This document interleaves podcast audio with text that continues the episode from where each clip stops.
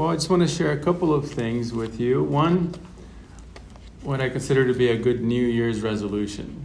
So we're starting a new year, so I'm going to offer a New Year's resolution. And then I'm just going to read to you a reflection on today's feast, on the holy name of Jesus. So here's the New Year's resolution. You may have heard this before. It's maybe it's been a while, but it's to keep the five precepts of the church.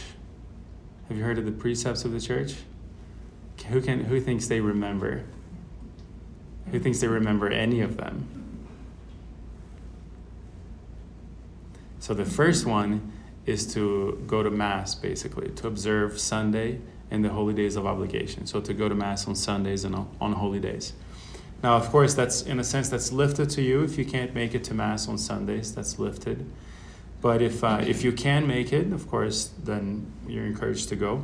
But then, of course, we have Mass here from time to time. So to come to Mass whenever, whenever Mass is, is offered to you here.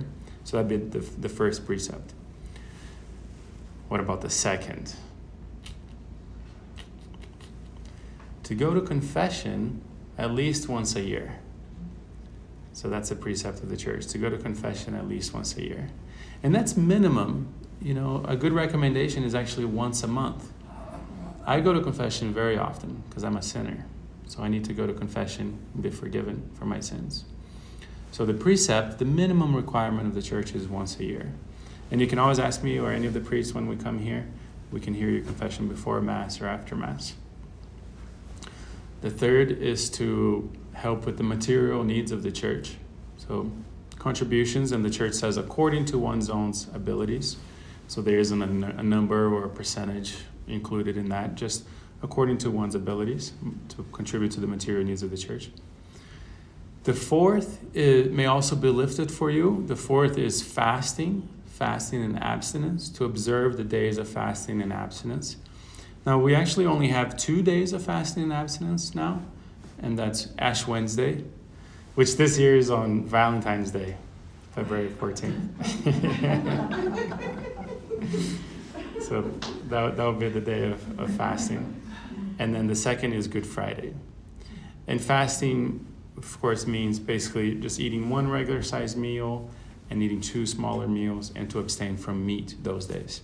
But like I said, that's lifted for you if you have a if, if physical capabilities prevent you from doing that prudently, then you don't you don't have to fast those days.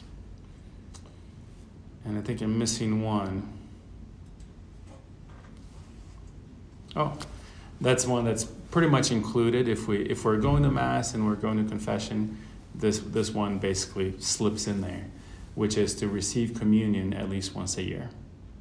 If we're going to mass and going to confession, we're receiving communion, and so that's a freebie.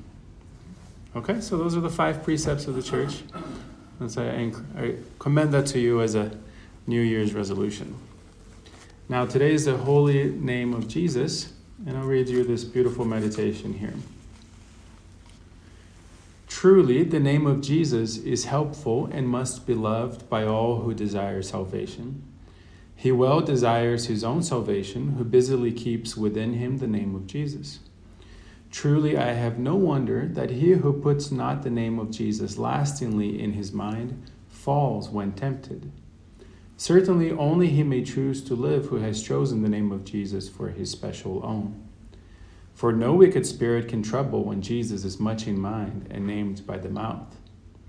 If you will not deceive nor be deceived, if you will be wise and not unwise, think on this name, Jesus, continually. It destroys all vices and vanities, it sows charity and virtues in the soul and pours the savor of heaven and the fullness of God's grace into earth.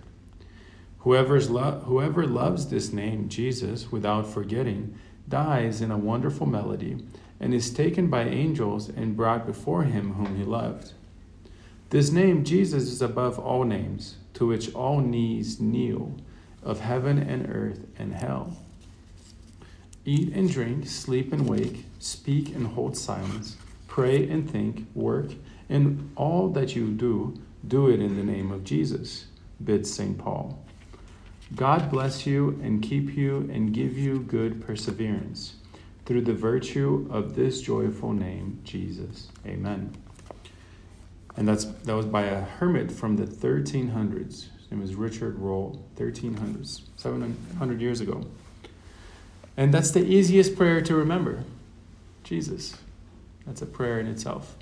So whenever we're struggling, we can say Jesus, and we can say repeatedly, Jesus, Jesus, Jesus. When we're rejoicing, we can say Jesus, Jesus. When we're alone, we can say Jesus, Jesus. So the holy name of Jesus can always be on our minds, on our hearts, and on our lips.